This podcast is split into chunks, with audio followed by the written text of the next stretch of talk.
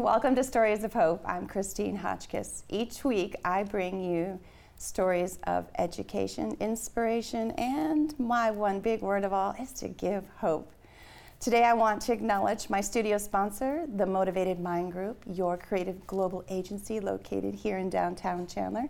And today my guest is Jazrome Coulter. He's a kidney recipient, six year dialysis patient, and a recent recipient of a kidney transplant. In May of 2015, he was diagnosed with stage four kidney failure. Due to poor lifestyle choices and a lack of information, his kidneys failed a year later.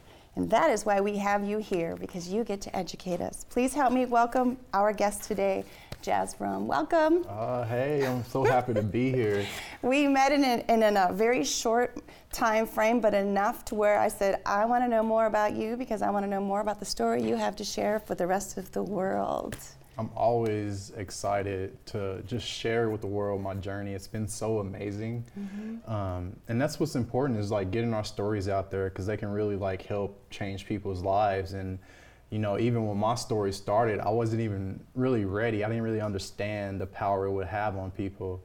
And uh, you just never know until you get the information out there. And, you know, I'm a, two years into being an advocate. I'm traveling across the nation telling comedy and, you know, kidney patients reach out to me every day, and it's just so such an amazing, beautiful thing. And I never really expected any of this. So we're going to go to the very beginning of this, since you didn't expect it, and I can't say we all really expect anything that's going to happen in our lives that change us to where we sit in front of other people and ask questions or give information like you're going to give.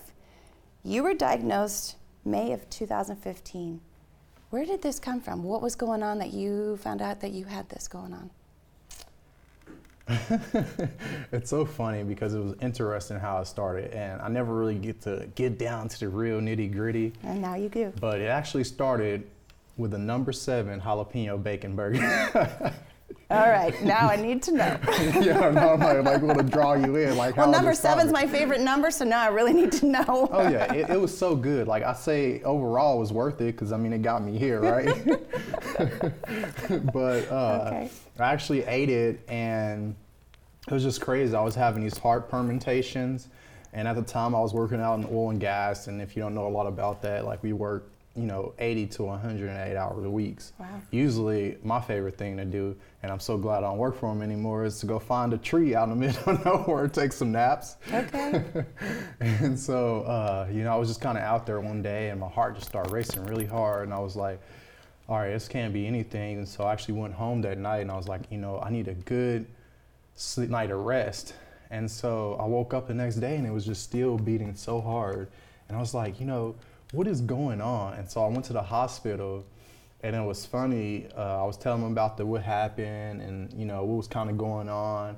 And the first thing they did was like take my blood pressure, mm-hmm. and I remember exactly like the day. So like they put it on this arm, and my blood pressure was like 86 over 90, which is really low. Absolutely. And then they put it on this arm, and it was 234 over 136. Oh my gosh. Yeah, insane. And it was crazy because they were just getting ready to let me go. It's like, you're good, you know, you got a little high blood pressure, blah, blah, blah. And they was getting ready to discharge me. And then, like, the doctor ran in the room. He was like, wait, wait, wait, wait, wait. We need to try one more thing. Mm-hmm. And so that day, they biopsied my kidney. And they told me that I had, I'm in stage four kidney failure. Wow. Mm-hmm. Thank goodness for that burger. I know, right? it was they say it's not so nutritious, but like. no, no, but it gave a lot of information. Yeah, it did. So you never felt anything up to this point until Nothing. That moment. It was kind of crazy actually, because you can you know how you go things in life, and then you have time to like just really reflect. Uh, over the six years I was on dialysis was just a lot of time to reflect in that chair. Like, man, how can that happen? How could I not have known? And it, I was showing signs when I was playing college football. I ended up going to Northeastern Oklahoma and then transferring to Oklahoma State later. And you know, as an Oklahoman, like that's your dream because pretty much you play for a state school, like you're achieving your great football dream because it's so small out there. You just, you know, everybody know you, and so I'm pretty well known back home. And uh, my first year was like pretty good, and I was getting ready to transfer over, but I was just like really struggling, you know. And it was like I never played football in my life, and I was really good. I got a scholarship playing one year out of high school, you know, and. it was just crazy. I always compared to Space Jam, like how they just took all that energy and put it into the ball. I felt like somebody snatched mine. and so, unfortunately, when I got to OSU, I had to go ahead and give up football at the time. Oh. But as a poor college student, we always had that side hustle. You know, it was giving plasma. Oh, you hit that 50 bucks every week. Sure. And they were telling me. Um, you couldn't do it anymore. Yeah, they were like, hey, you got protein in your urine.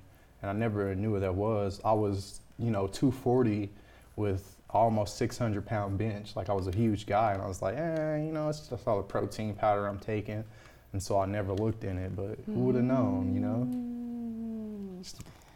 That's why we, they say pay attention to your body. It has a message. Denial does not have a message, it oh, just yeah, causes more problems. So, six years of dialysis. Mm-hmm. Give me a day in dialysis. Oh man, I guess I should start off with the first day. okay. I remember I was in the hospital because it took a year for it to fail. The following year, I ended up going back to the hospital. Given I wasn't doing all the correct things, I was still drinking, partying very much. Hold on. So you thought you were invincible? You're oh, going to yeah. do dialysis and steal your old habits? Yeah, there was one point I was uh-huh. traveling every week. Even went to Mexico, just like I'm gonna live my life. And uh-huh. Well, you were. I'm not worried about this, but the whole time my body was just degenerating. I kept seeing the signs. I was ignoring it. I wasn't taking my meds mm-hmm. or seeing a doctor. And so when they failed, it was just I didn't I didn't even know what dialysis was. I thought it was just a word. So describe what failed means. What is that doing with your body? Um, like the symptoms or just mm-hmm. kind of. Because I have functioning, so I don't know what it would mean to fail. Um, well, f- failing it just kind of means that you know, there's more protein spilling because that's like one of the biggest signs of kidney disease. Okay. And I was having, I wasn't able to sleep a lot. I was urinating a lot more, like every 30 minutes. It was keeping me up at night. Um, a lot of fatigue, a lot of vomiting. Oh, wow. Uh, just pretty kind of horrific, you know. And this is the whole time you thought you were still going to do this other stuff. Oh yeah, I was uh, turn up.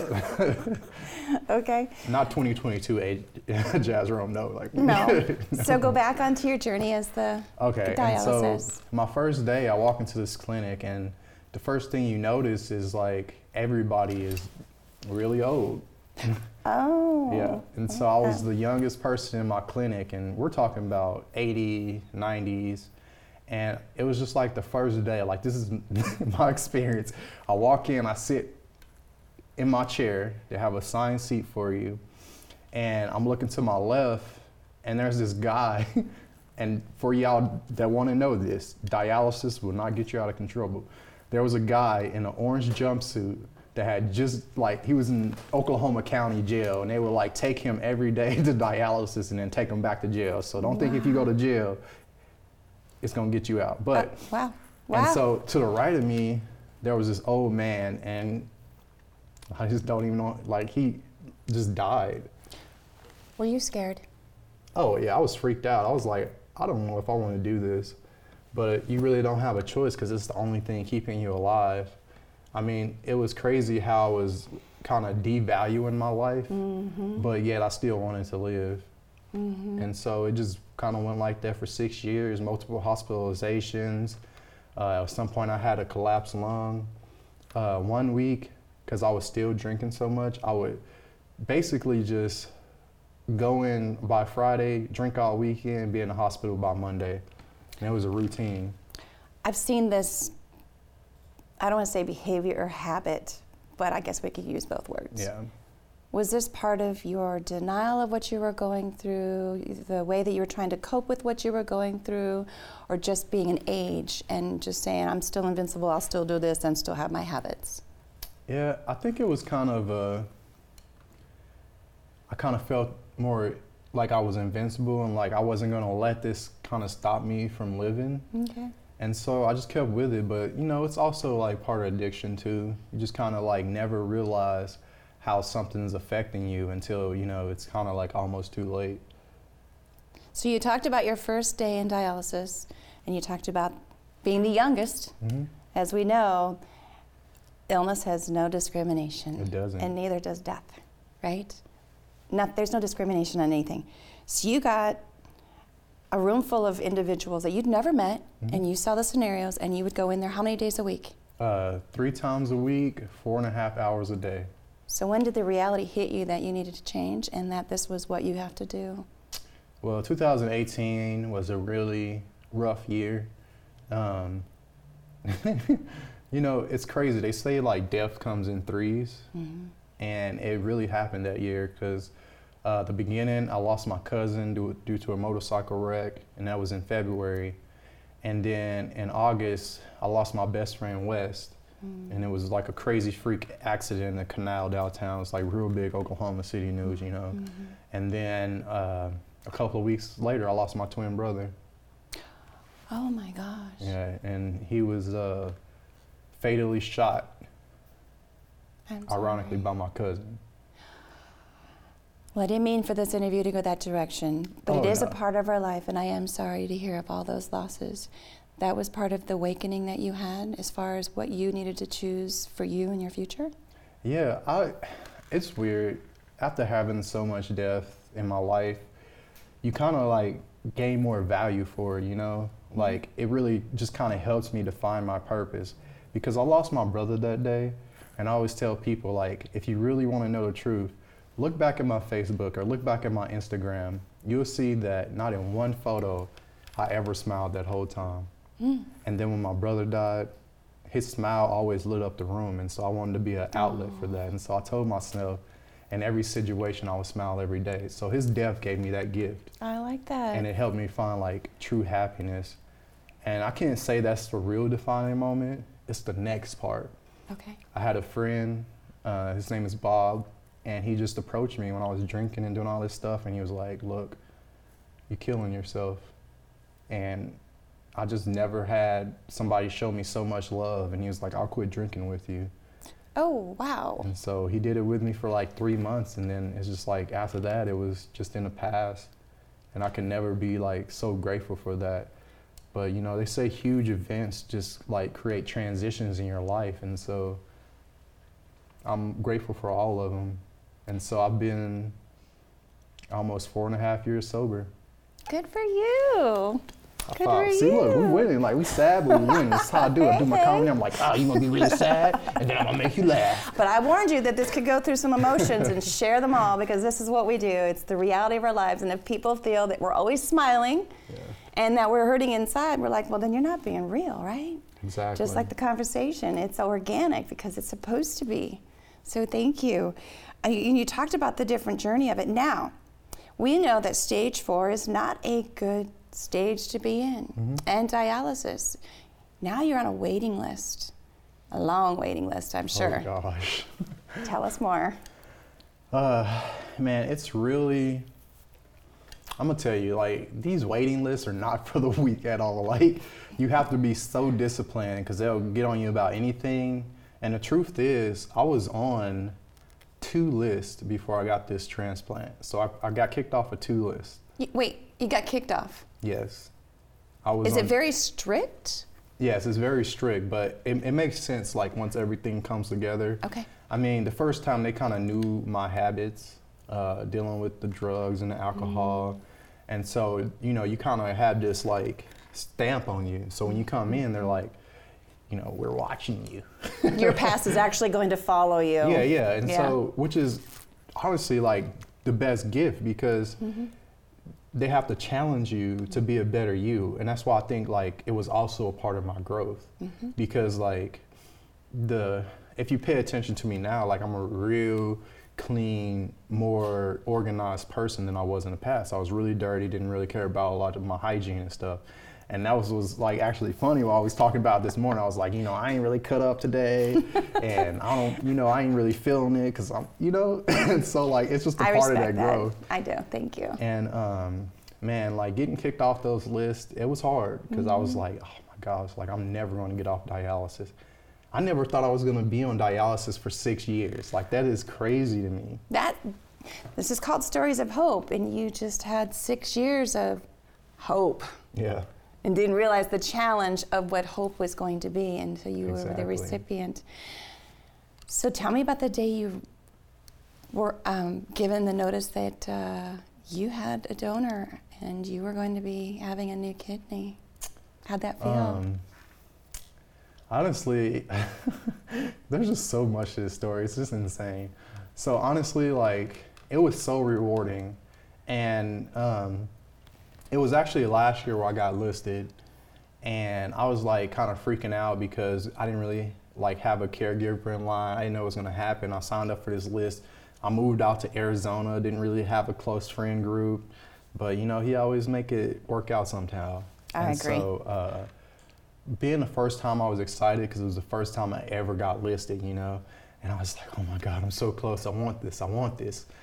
And uh, it was crazy because I was proud of myself because they take our labs and I call them report cards and they can tell everything you do because it's about your water weight, your potassium, your phosphorus, your calcium, like all labs levels. Stuff you never knew about until you went through this process. Oh yeah, like I tell people now, like you know, I could be a doctor too. I got my CKDD, my chronic kidney disease degree, so I should just be in here treating patients because I know so much now. You But know? now you're an advocate. yeah, now Good I'm an for advocate, you.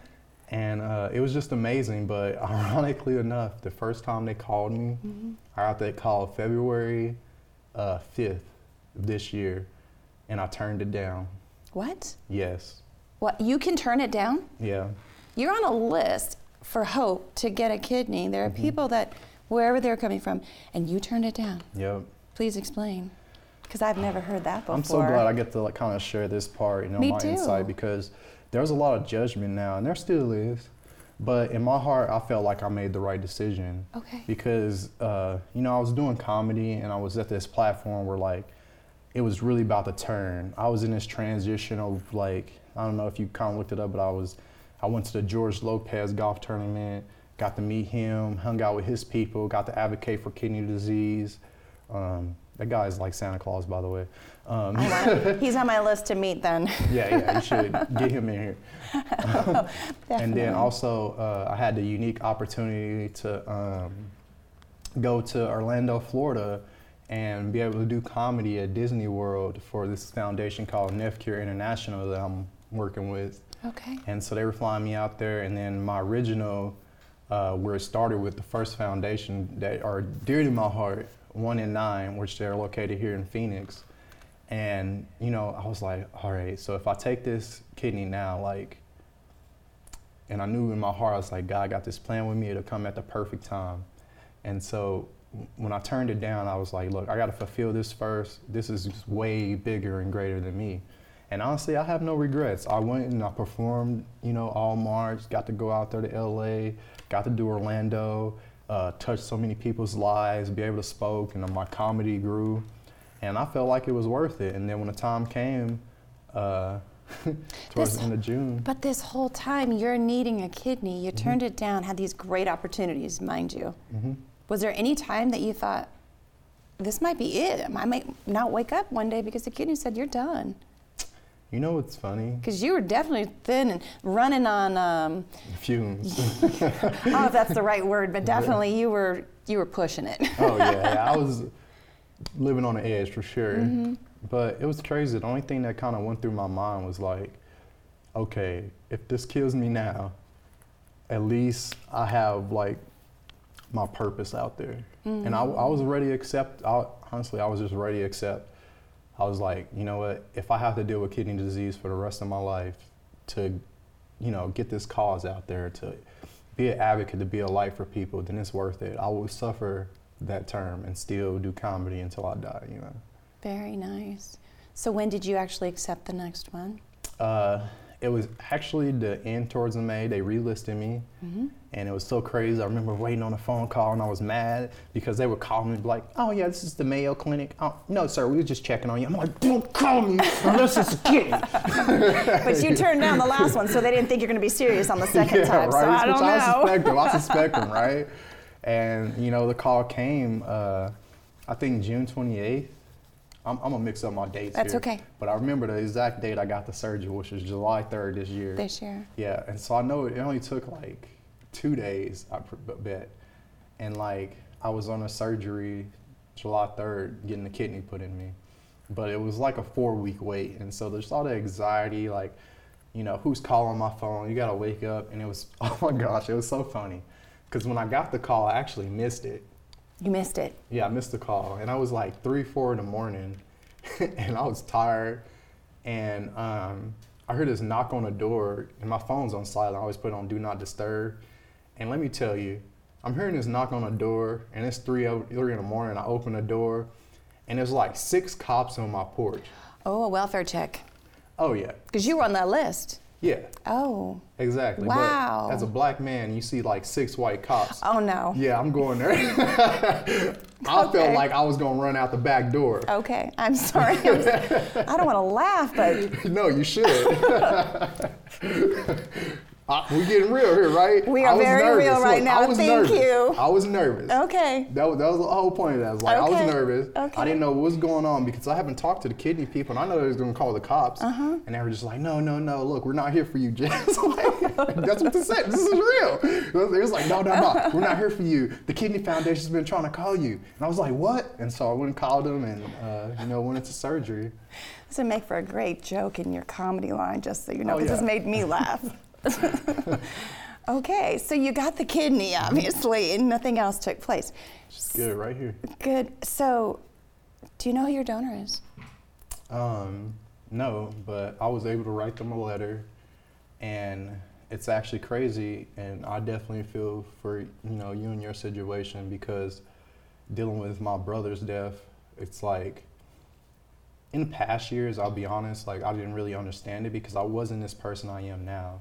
Mm-hmm. And um, this year, when he died on his death date, I cried. I cried the whole day. And that letter sat on, I was like, man, I don't really know what to say. And so that letter sat on my desk dresser for three months. And so, like, when I, I finally picked it up and I just started writing, I was writing that letter and I was crying. I poured my heart into it.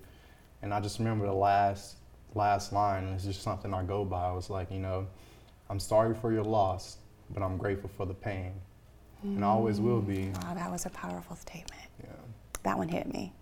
that hit me. Because I have loss too. And oh, we, I know. death does change you. Everyone is going to die. No one's going to escape the feeling of loss. It's just a matter of when and how. And so for me, is death changed me, but life also made me realize how precious and valuable it is. Exactly. So what you just said was like, boom, hit me in the heart. Got it it's just uh, we we can't really understand the value of just something until it's gone, right? And here's the thing too, because now when you you've disclosed that your donor was someone that had passed away, mm-hmm. and that's not always the case when there's a, um, you know, there was they say uh, sh- uh, share your spare. Mm-hmm. You know, I don't know that the recipients are given the history as to where the kidney comes from. That's kind of why I asked. Sometimes it's a closed, you don't need to know you got it, move on with your life. And then there's people that want you to know because now you just did something for that family that they know that that's going on. And, and I can share this for just a moment because I felt that it just hit me again. My daughter passed away. Her heart is in the chest of a woman who got a second chance at being a single mom. That's amazing. I haven't heard And that. not many people know that, but I felt that since we're doing that right now, it was meant for me to say that. So I do understand that, and thank you for being that person that wrote that letter to that family. I got to cry. See, I told you these emotions were going to go up and down. but that's what it's about. That's why sharing our stories helps other people through their own journey as they exist, or helps someone who's not here anymore. See, I'm like, in a little quick banter this morning, because that's why I like brought this little thing in. I was going to tell you about. you so, almost didn't come in. I know. So I'm so glad you yeah, did. I was not. Look, my mom, she died last week. Um, I had surgery on my arm to remove two cysts or two, uh, s- sorry, aneurysms that come from dialysis, and there was a third one in there that they found that wasn't supposed to belong, and so they removed that. And so I've had a pretty tough week, and then this morning, I actually got into a hit and run. And when she, when you texted me, I was just like, man, I don't know if I can do this today. Like my head's everywhere. And then I start really like analyzing your text. I'm like, you know what? I'm gonna use this. And so like this is the police report and it says hit and run on it. So I know you wasn't I had to bring it in for proof, you know. kind of like a doctor's note. I wasn't gonna be here because I needed to go to the doctor. Yeah, yeah, it's no. my doctor's note. So it, it really happened and I was just I wanna thank you glad. for empowering me so I could come here and be here today. I think we both empowered each other because we don't always know what's going on in someone's life, and we feel that we can give a little bit of an insight. And not everyone's going to give you their insight. Like I always tell people, just because someone asks you a question does not mean you have to answer it. Just like if you can't do something, you don't have to tell somebody why. So thank you. It, it kind of it goes both ways because I don't know. So thank you. No, thank you. It's like so excited to be here. So there's a couple things before I get to my final question. Okay. Obviously, there's been emotions and comedy going on here. Tell me about your comedy. Um, long story short, uh, came out here to do comedy because COVID was like slim. My sister was like, "You should do comedy," and I came out here my first day. I accidentally booked on the show. Don't supposed to do that. To go to open mic. Didn't know that. Went on a show, told one joke about this guy coming in looking at my arm, and I was like, "Wait, bro, I got the disease." He's like, "What disease?" Because I had these two lumps on my arm, you know. So he was freaking out, and I thought it was so funny. I was like, "Let me go try this on stage." And so I told that one joke, and then I ran off stage. and then afterwards, this lady comes up to me and she's like, "Hey, keep it going. You got you got something here." And so here I am, you know, uh, almost two years later, doing comedy, traveling around the world officially. I'll be doing my Europe tour next year, and then going down to Kenya to work with another uh, kidney foundation. I work for about six of them now, hopping around America, you know, spreading this good word, and Nice. I would definitely like to thank that woman. nice. What is your brother's name? uh, Jazzman Coulter, Jazzman and Jazrome, Oh, nice. Okay. Ninja and Butter.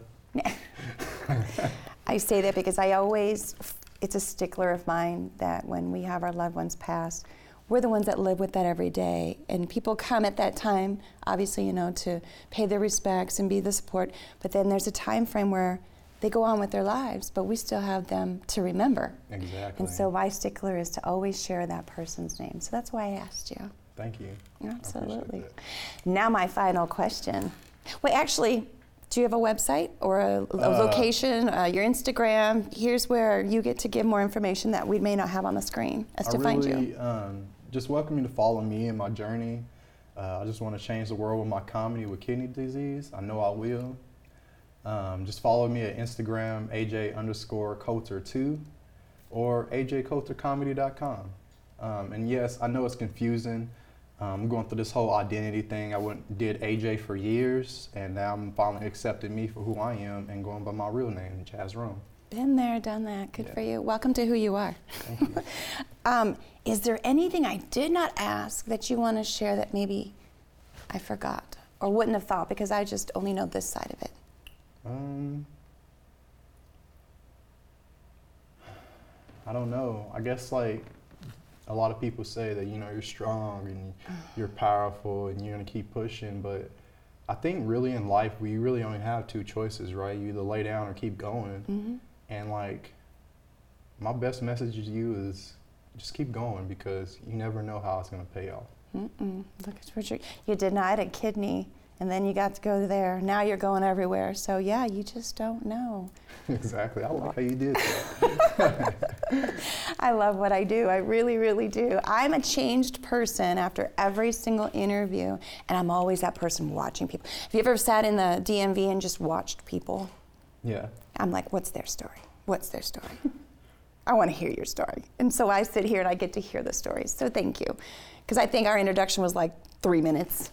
it was three minutes enough to say, Can I book you on my show? and here you are. Okay, so my final question is this. Ready? Mm-hmm. What met so if I and I say this every time, if was if this was the only question that I was ever to ask anybody to have my own idea of what type of person they were, because they always say you have seven seconds to make a first impression. So you better make a really good one in three seconds. Forget Yeah. the seven. what message would you like to leave based on your journey? I would say always smile and just give what you got, you know? Mm. Sometimes we don't have a lot to give, but a smile is a great accessory, right? Yeah, I love it. I wear mine every day. I was told as a kid I had too big of a smile, and then I grew into my name and my smile, and I'm good with it. and you are a very beautiful smile. So I smile. It brings in a lot of things, and it makes you feel good too. Exactly. It changes your energy. It does change your energy. Thank you for giving me your time, sharing your journey, and I wish you the best of luck in, in, your future and your new identity and your comedy. and you your so new much. kidney. I know. Her name is Sheila. Oh, I was going to ask if there was a name, wait, so there wait, we are. Wait, wait, I'm confused. Sheila's the name of my car. Only a comedian is going to say that. okay, thank you very much. You're welcome. I appreciate it. I want to say thank you to my studio sponsor, the Motivated Mind Group, your creative global agency located here in downtown Chandler. If you have a story you want to share, know someone who has a story, or you're a nonprofit that's making a difference in your community, please email me to the address of stories at christinehotchkiss.com. Until next time, everyone, I wish you well and you take care.